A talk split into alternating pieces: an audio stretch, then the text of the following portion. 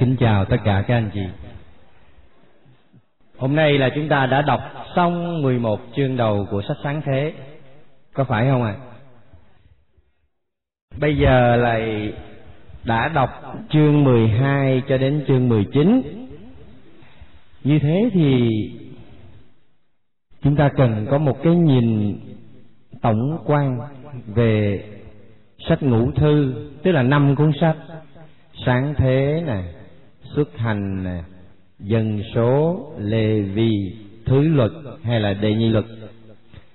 Rồi trong cuốn sách sáng thế, chúng ta cũng cần có một cái nhìn chung về cái cấu trúc của nó. Nó có hai phần rõ rệt. Đó là 11 chương đầu sách sáng thế, tách ra một phần riêng. À, chúng ta gọi là trình thuật về công cuộc tạo dựng vũ trụ và con người từ chương 12 cho tới chương 50 đó là gì? Đó là trình thuật về dung mạo của các tổ phụ của Israel. 11 chương đầu chúng ta vừa đọc qua, chúng ta nhớ lại một chút xíu. Thật ra đó có phải là lịch sử đúng nghĩa không? Cho tới bây giờ hình như chưa có nhà khoa học thánh kinh nào kiểm chứng được về lịch sử những sự kiện xảy ra được kể ở trong 11 chương đầu sách sáng thế cho tới Noe. Thế cho nên chúng ta đọc 11 chương đầu sách sáng thế nó giống như là à, một giai thoại. Thế nhưng cái cốt yếu của nó là cái gì? Thưa, đó là một suy tư của người do thái để nhằm trả lời cho cái câu hỏi về hiện hữu chung quanh ta. Cái câu hỏi từ đâu có cái vũ trụ này? Từ đâu có sự sống? Từ đâu có con người? Rồi từ đâu có cái sự ác? Đó là những trăn trở không bao giờ nguôi ở trong lòng con người. Đó là những câu hỏi, những vấn nạn hiện sinh mãi mãi. Nó dây dứt chúng ta mỗi khi chúng ta có thời giờ cho cái cõi riêng của mình bao giờ nó cũng chất vấn ta. Và không bao giờ ta có được một câu trả lời thỏa đáng để làm ta yên lòng. Thì người do thái họ suy tư để nhằm một cách nào đó trả lời cho cái câu hỏi này. Và cái nội dung chính yếu đó là có một tác giả của cái thế giới này. Đấng ấy tạo dựng nên tất cả những gì hiện hữu. Đấng ấy là thiên chúa của israel, thiên chúa của tổ phụ abraham, isaac, jacob. Họ còn gọi ngài là Yahweh. Cái nguyên gốc của chữ Hebrew, Yahweh có nghĩa là ta là đấng ta là. Động từ to be être đó. Nghĩa là nói lên cái hiện hữu. Gia về cái danh đó của Thiên Chúa muốn nói với những dân xung quanh Israel rằng những thần khác của họ không hiện hữu, chỉ là ngẫu tượng, chỉ có một Thiên Chúa duy nhất là đấng hiện hữu đúng nghĩa và là tác giả của tất cả những gì đang hiện hữu. Những dân xung quanh vẫn coi mặt trời, mặt trăng và những loài vật như là cá sấu, chim chóc là những vị thần. Những tinh tú là những vị thần. Trong khi đó, trong trình thuật sáng tạo, trình thuật thứ nhất, chúng ta thấy rõ ràng, tác giả muốn nói rằng cái đèn lớn, cái đèn nhỏ, tức là mặt trời, mặt trăng nó cũng là thọ tạo. Tất cả các loài vật là do thiên chúa tạo dựng. Cho nên chỉ có một vị thần duy nhất thôi, đó là gia về đó là cái câu hỏi đầu tiên. Cái câu hỏi thứ hai là họ thắc mắc về vị gia về thiên chúa của họ đó. Thế thì tại sao israel lại là dân của gia vê duy nhất đó. Tại sao gia vê duy nhất? Đó là thiên chúa của israel. Tại sao israel lại là dân của ngài giữa tất cả những dân tộc khác ở trên thế giới này? Để nhằm trả lời cho cái câu hỏi này, chương 12 đến chương 50 đó, phần 2 của sách sáng thế, cho chúng ta cái câu trả lời thưa chính là vì dân ấy thực sự đã có lời hứa từ gia về một lời hứa mà hôm nay chúng ta được thấy rõ hơn trong cái dung mạo của vị tổ phụ đầu tiên đó là Abraham. Cho nên sách ngũ thư đó, năm cuốn sách đó, đầu tiên là cuốn sáng thế đó, thật ra nó là cuốn, cuốn sách về lời hứa. Đầu tiên chúng ta thấy cái gì? Thiên Chúa hứa với Adam Eva. Ngài hứa cái gì? Anh chị em nào còn nhớ không? Sáng thế chương 3 câu 15 Những cái đoạn đó cần phải nhớ nằm lòng Nói cái gì vậy? Ta sẽ đặt mối thù giữa ngươi và người đàn bà Giữa miêu duệ ngươi và miêu duệ của người đàn bà Miêu duệ của người đàn bà này sẽ đạp đầu ngươi Và ngươi sẽ tìm cách cắn gót chân của người theo các tác giả kinh thánh đó, đó ám chỉ không phải ám chỉ Đức Maria mà thôi, mà ám chỉ Đức Kitô. Chính Ngài là đấng Messia, đấng sẽ giải thoát dân sau khi con người đã phạm tội. Thiên Chúa không muốn bỏ con người mà muốn cứu con người qua cái lời hứa này. Đó là cái lời hứa đầu tiên. Rồi kế đến có một lời hứa sau đó cũng trong những chương mà các anh chị vừa mới đọc xong đó lời hứa nào sau lục hồng thủy Chúa hứa với Noe đúng không? Chương mấy đó? Chương chín. Rồi hôm nay, đối với Abraham, đó là lời hứa gì? Chúa gọi Abraham đi ra khỏi bề cha đất tổ để đi đến một cái miền đất mà Chúa hứa sẽ ban cho ông. Và Chúa còn hứa làm cho miêu vệ của ông đông đảo như sao trên trời, như cát dưới biển đó là lời hứa. Như vậy, chúng ta sẽ thấy cái chủ đề lời hứa, nó là một trong những chủ đề chính yếu của toàn bộ cựu ước, đặc biệt là trong các sách ngũ thư. Thế rồi chúng ta thấy rằng qua cái câu chuyện thiên chúa tuyển chọn abraham đó, và lời hứa đối với Abraham đó, Thiên Chúa không hứa suông mà Ngài làm qua, Ngài thực hiện qua một giao ước, lại thêm một chủ đề nữa của cựu ước. Cái chủ đề vô cùng quan trọng, xuyên suốt cả lịch sử cứu độ. Đó là chủ đề giao ước. Và đó là cái chủ đề có thể nói là duy nhất bao trùm tất cả mọi chủ đề giao ước, trước đây chúng ta đã từng nghe Chúa giao ước với Adam, Eva, rồi Chúa giao ước với Noe và hôm nay Chúa giao ước với Abraham. Đó vẫn còn là những giao ước với những cá nhân. Chỉ thực sự là một giao ước giữa Thiên Chúa với dân khi nào? Khi chúng ta thấy trong sa mạc, đi qua núi Sinai, Chúa mặc khải cho dân qua giao ước núi Sinai và đó mới thực sự là cái giao ước ở đỉnh cao nhất của nó. hôm nay chúng ta thấy chúa cũng làm một giao ước trong chương mấy của sách sáng thế chúng ta mới đọc với abraham. Chương 15 phải không?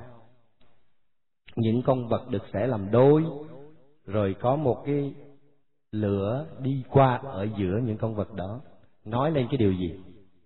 Nói lên chúa chuẩn nhận abraham như vậy, chúng ta thấy lời hứa tuyển chọn, lời hứa giao ước. Nhưng mà để thực hiện giao ước phải có một điều kiện. Cái điều kiện đó là dân phải trung tín với gia về thiên chúa. Thực sự ra đó, thì giao ước theo cái nghĩa là giao kèo đó, thì ở đây nó không trọn vẹn đúng nghĩa của một giao kèo. Bởi vì giao ước hay giao kèo giữa hai bên a và b bình đẳng, tương đối bình đẳng. Ở đây giữa dân và thiên chúa không có bình đẳng. Thế nhưng nó giống nhau ở chỗ khác, đó là trong giao ước hay giao kèo, có quyền lợi, có bổn phận. Đối với nhau, hễ vi phạm thì có hình phạt. Phải trả một cái giá nào đó nếu vi phạm giao ước. Thì ở đây cái quy định hay là cái điều kiện của cái giao ước giữa Abraham với Thiên Chúa hay qua Abraham giữa dân với Thiên Chúa, đó là sự trung tín. Nhưng mà cụ thể để trung tín với Thiên Chúa thì phải làm sao? Phải có một cái gì cụ thể chứ. Để cụ thể hóa Thiên Chúa đã ban cho dân lề luật. Nhưng mà điều đó chúng ta chưa đọc tới. Chỉ sau này cuốn sách xuất hành trở đi, chúng ta mới thấy cái điều đó. Phải có lê luật cụ thể hóa cái sự trung tín rồi mới cụ thể hóa cái dung mạo của thiên chúa. Cho tới lúc này chúng ta chưa thấy cái dung mạo của thiên chúa của abraham là như thế nào. Chỉ biết rằng ngài gọi abraham. Và abraham là con người của lòng tin, giống như sách sang thế nói. Ông đã chấp nhận ông bỏ quê cha đất tổ ra đi. Đi mà mình không biết mình đi đâu như thế Paulo nói ở trong thư Do Thái. Như vậy chúng ta thấy nhé, trong sách ngũ thư và đặc biệt trong cựu ước và trong sách ngũ thư đó là bốn cái chủ đề tôi vừa mới nói đó.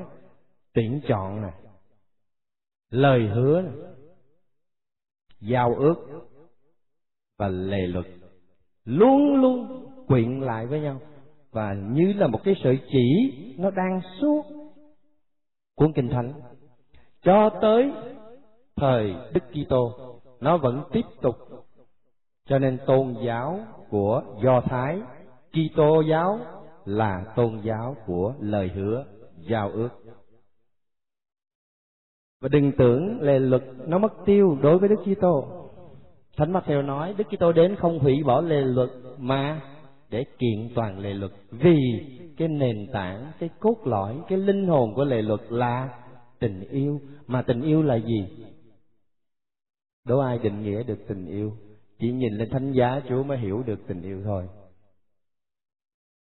Đó. Thế cho nên, suốt cái cuốn sách kinh thánh, những chủ đề đó luôn luôn phải hiện đi hiện lại trong đầu chúng ta mỗi khi chúng ta đọc kinh thánh. Các anh chị nhớ điều đó và chính cái kinh nghiệm tôn giáo của Israel đã cho họ nhận ra Thiên Chúa qua những ý tưởng này. Tôn giáo của Israel, tôn giáo của Kitô nữa là tôn giáo lịch sử. Tại sao vậy?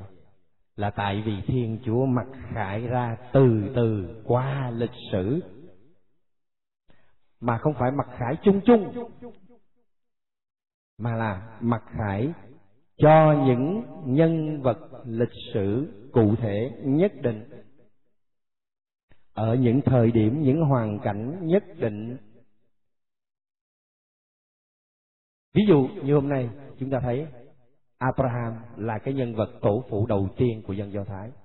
Để nói lên rằng đây là cái luận đề không phải chỉ của sách sáng thế mà của toàn bộ sách ngũ thư. Cái luận đề chính yếu đó là gì? Cái điều mà tác giả sáng thế, tác giả của sách ngũ thư muốn nói với người đọc là cái gì đây? Muốn nói lên rằng có một thiên chúa. Thiên chúa đó là đấng thành lập một dân. Và ban cho dân đó một xứ sở. Đó là cái luận đề chính yếu của cuốn sách ngũ thư đó. Để chúng ta đọc mà luôn luôn ở đằng sau cái đầu của mình với cái nền tảng của cái luận đề này, chúng ta sẽ hiểu cái điều chính yếu. Nó là cái sợi chỉ hồng xuyên suốt hết tất cả. Họ muốn chứng minh, họ muốn nói cho muôn dân biết rằng có một thiên chúa ngài đã lập một dân và ban cho dân ấy một xứ sở. Thiên chúa ấy là gia vê gia Vê đây tức là thần của do thái giáo thần của người do thái chứ không phải mấy ông thần mặt đúc, malok astarte của những dân xung quanh. Dân ấy là dân israel. Xứ sở ấy là đất thánh, đất chảy sữa và mật cho tới ngày hôm nay, người do thái vẫn tiếp tục tin cái điều đó. Và họ tin không vượt qua được cái nghĩa đen của nó. Cho đến độ hôm nay vẫn còn chiến tranh xảy ra ở trong cái vùng đất gọi là đất đất hứa đó. Đặc biệt những ngày hôm nay, chiến tranh giữa Israel với Hezbollah kinh khủng. Đức Kitô đã đến rồi, đã mặc khải rồi cái điều quan trọng nhất Thiên Chúa muốn nói rồi, thế mà còn nhiều người không tin. Con cái của Abraham cho tới bây giờ vẫn có nhiều người chưa sáng con mắt ra về cái tinh thần của cái lề luật ấy.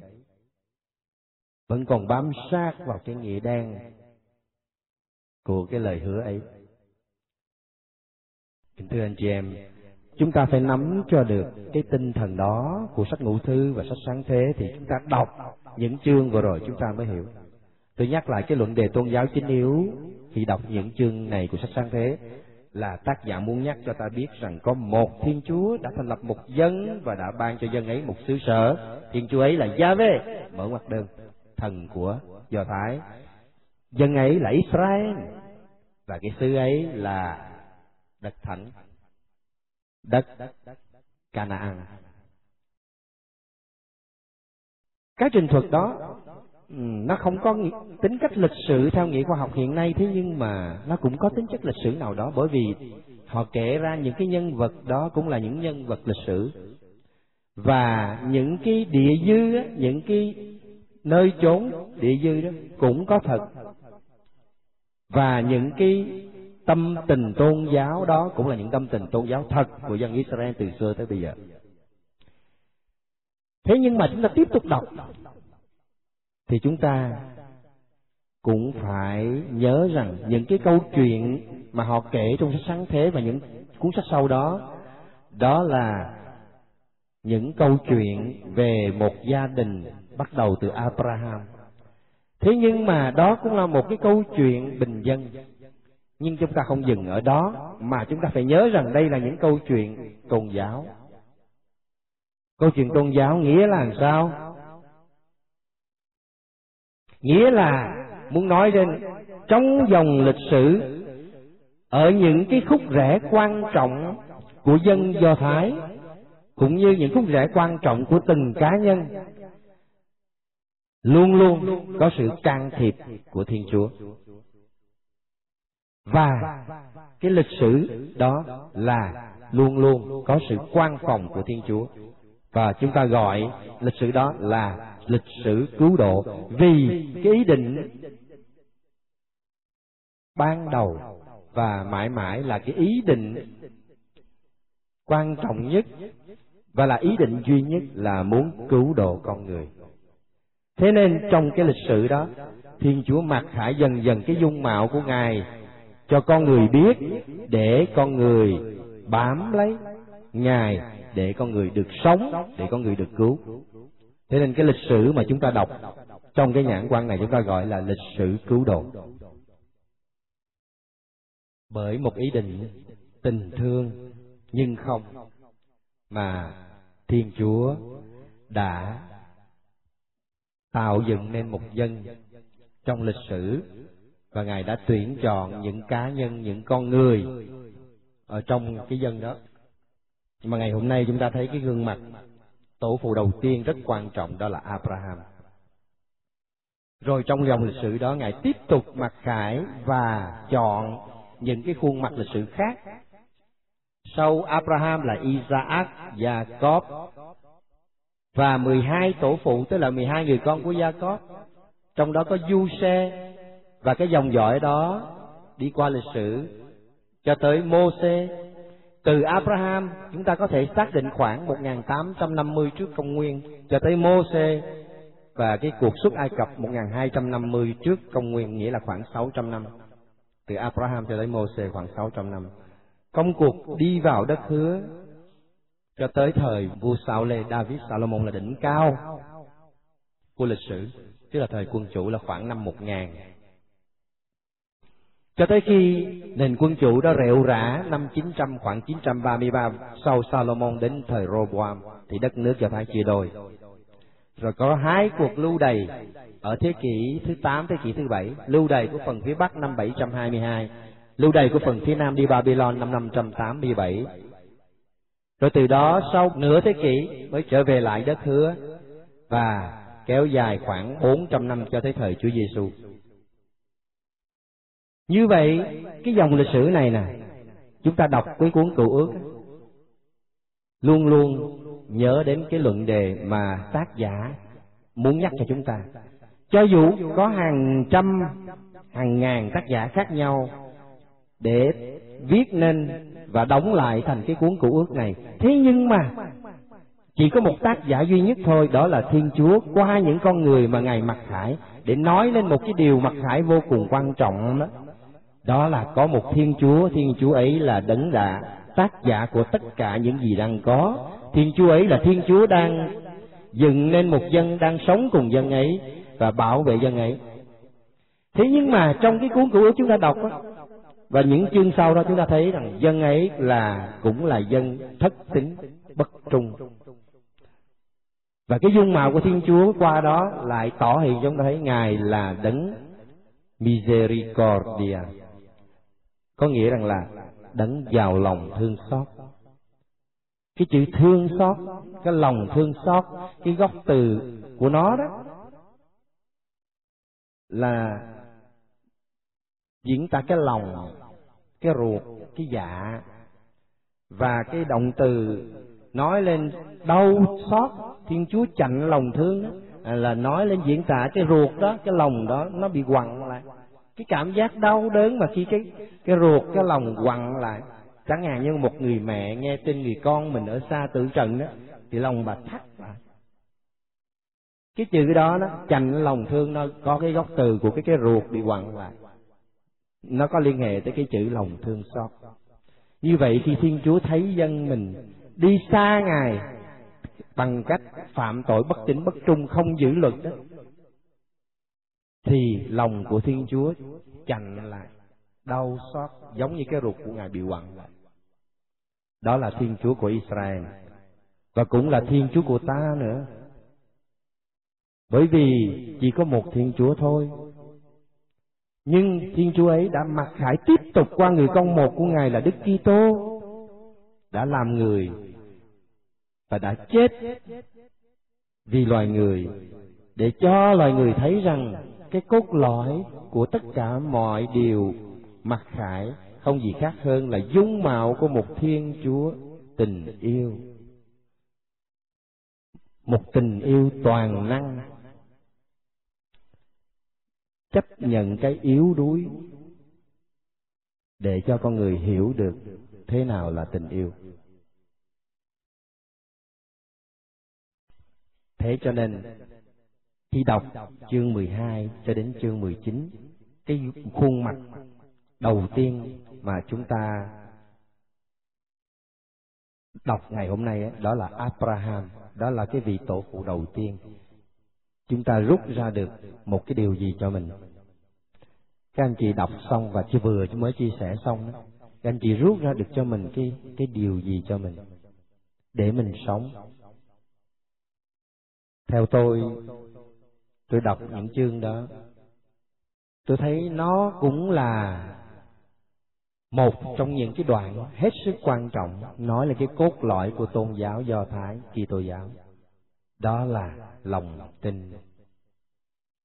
Abraham là con người của lòng tin và vì ông đã thần phục thiên chúa gia vê trong lòng tin mà ông đã được bội thưởng bằng một lời hứa.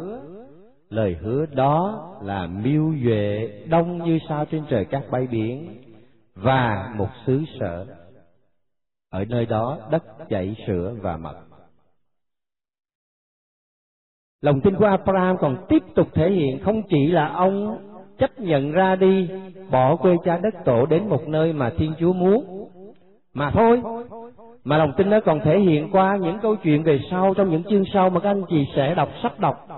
Đặc biệt là cái câu chuyện, ông tin lời hứa đó, mặc dù khi ông đã tuổi cao, vợ của ông tuổi cũng đã cao.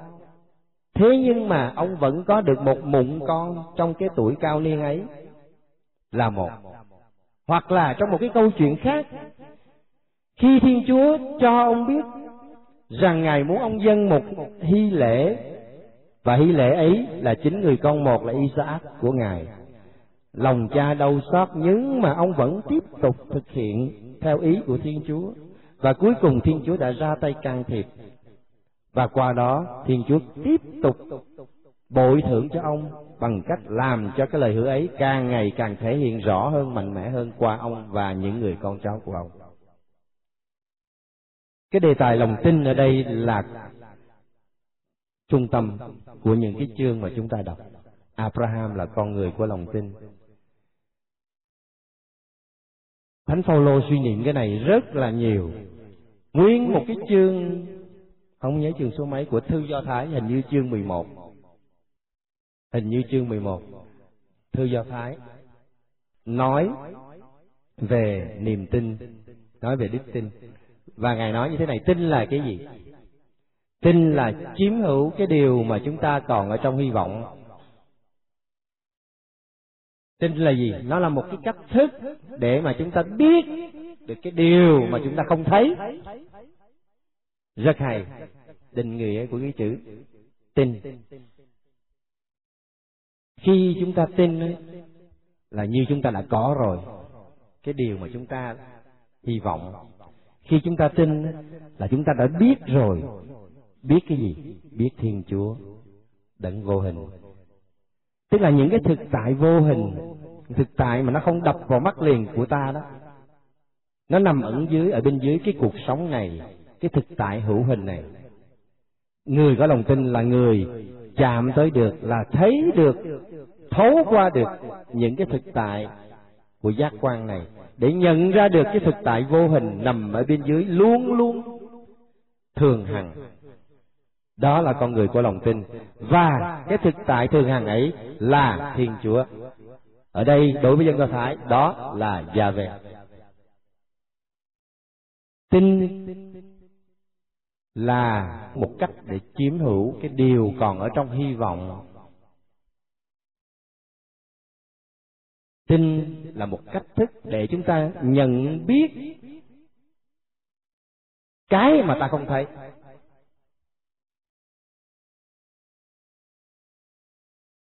Kính thưa anh chị em, ngày hôm nay những anh em cộng sản của chúng ta đó, họ càng ngày họ càng nhận thức ra cái chữ tin này vô cùng quan trọng.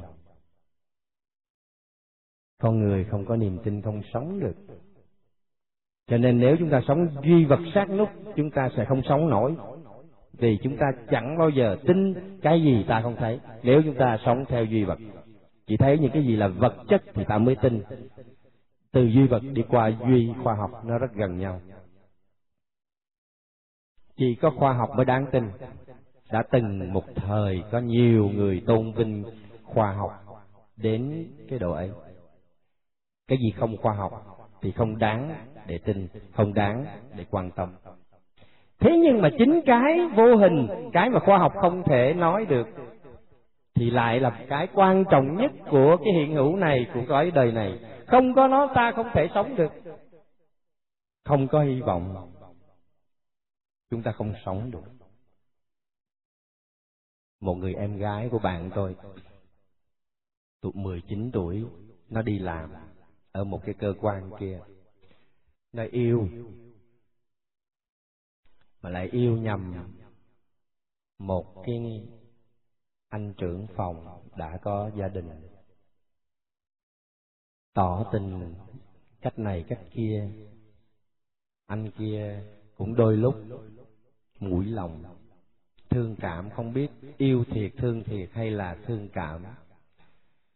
Thế rồi nhiều lần anh đã tỏ ý cự tuyệt. Cô ta thất tình. Cái thất tình đó nó lộ rõ ra trong cái cuộc sống hàng ngày cha mẹ hết sức lo lắng. Và người bạn của tôi đi sát đứa em gái của mình hàng ngày, hàng giờ, hàng phút để nâng đỡ động viên. Thế nhưng chỉ xảy có mấy giây đồng hồ, mấy phút đồng hồ thôi. Không đi sát em mình. Nó đi vô cái chung cư nó tới cái lầu ba nó nhảy xuống tự tử. Nó là một người có đạo. Kính thưa anh chị em, khi người ta yêu mà người ta thất tình người ta không còn cái gì để bám víu, không còn một chút hy vọng gì nữa để bám víu, thì người ta không thấy mình không còn đáng để sống nữa trên cái cõi đời này. Có những lúc chúng ta nghĩ tới tự vẫn quyên sinh đó chính là những lúc mà mọi niềm hy vọng tan biến. Mà hy vọng là cái gì? Chúng ta không có trong tầm tay chúng ta mới hy vọng. Cái khao khát được sống và sống hạnh phúc luôn luôn là một cái hy vọng ở bên kia cái tầm tay của mình. Thế nhưng chính vì nó ở bên kia thì chúng ta mới đi tới, nó giống như cái củ cà rốt treo ở trước cái con chó ở trên chiếc xe chúng ta cứ phải đi tới nhưng mà chúng ta cần cái củ cà rốt luôn luôn nằm ở trước mặt để mình có đủ nghi lực để đi tới cái củ cà rốt ấy chính là lời hứa mà Abraham đã được Thiên Chúa hứa ngày hôm nay. Và chính cái niềm tin mạnh mẽ của Abraham vào cái củ cà rốt đó mà ông đi tới, đi tới, đi tới, dù ông không thấy. Thánh Phaolô nói Abraham ra đi mà không biết mình đi đâu. Tuyệt vọng trong trường hợp câu chuyện của Isaac, hiến tế Isaac, mà vẫn cậy trong. Đó là tin thật. Kính thưa anh chị em, suy niệm cho kỹ cái dung mạo của Abraham hôm nay chúng ta nhận ra được cái dung mạo của Thiên Chúa là một Thiên Chúa giàu lòng thương xót. Chính khi chúng ta cảm nhận được lòng thương xót của Ngài, chính khi đó chúng ta tin.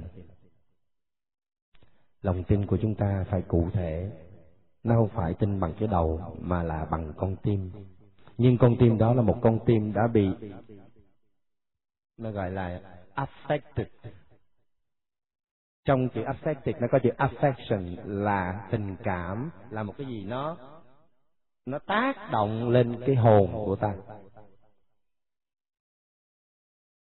Con tim đó mới thực sự là con tim của lòng tin. Còn tin chỉ thuần túy bằng cái đầu, học kinh thánh chỉ bằng cái trí, không phải là cái ý đồ của một, của cái môn một một trăm tuần, kinh thánh một trăm tuần này, mà là phải đọc bằng con tim.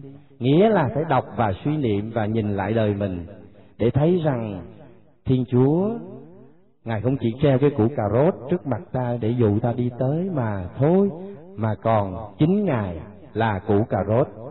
Đã chạm tới miệng ta đôi khi ta không thấy. Chỉ vì ta cứng lòng tính, chỉ vì ta không mở lòng mình ra. Làm thế nào để mở lòng mình ra? Rất nhiều cơ hội trong một ngày sống của ta. Chúa đã để cho ta, để mà ta mở lòng mình ra. Và chính khi đó là chúng ta con, là con cháu của abraham. Những cơ hội đó là cái gì? Rất là bình dị, bình thường.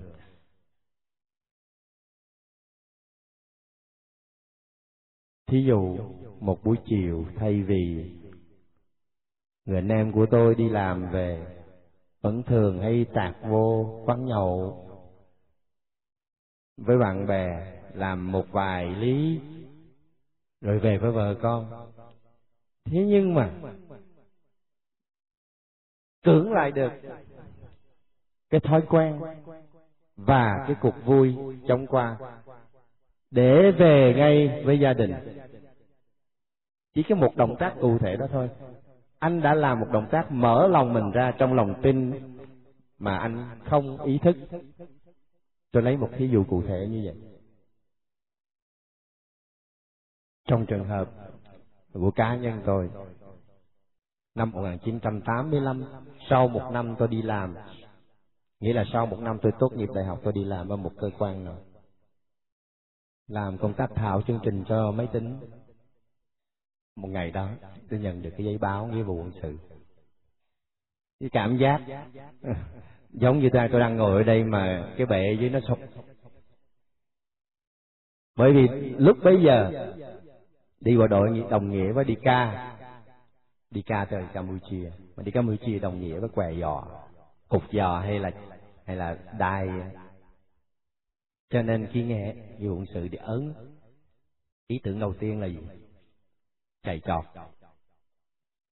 Bởi vì mình còn hy vọng Ê, mình tốt nghiệp đại học kỹ sư sức mấy mà đi. Thế nhưng mà chạy lên chạy xuống nói với giám đốc cái này khác cuối cùng cũng không can thiệp được bởi vì cái đợt hôm đó là một quyết định hiệp thương giữa chính quyền với quân đội. Đại học hay không đại học cũng đi.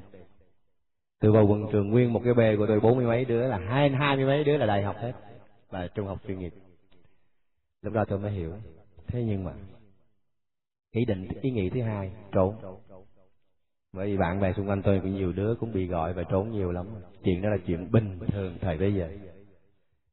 Thế nhưng mà tôi thấy nó làm sao đấy? Cho dẫu mình chẳng mặn mà gì với chế độ. Thế nhưng mà mình thấy nếu mình trốn, nó có cái gì đó, ương, nó hèn ở trong cái con người nam di của mình thế là tôi quyết định không trốn, bởi vì trốn nó nhiều cái phức tạp, rắc rối lắm cho gia đình của tôi.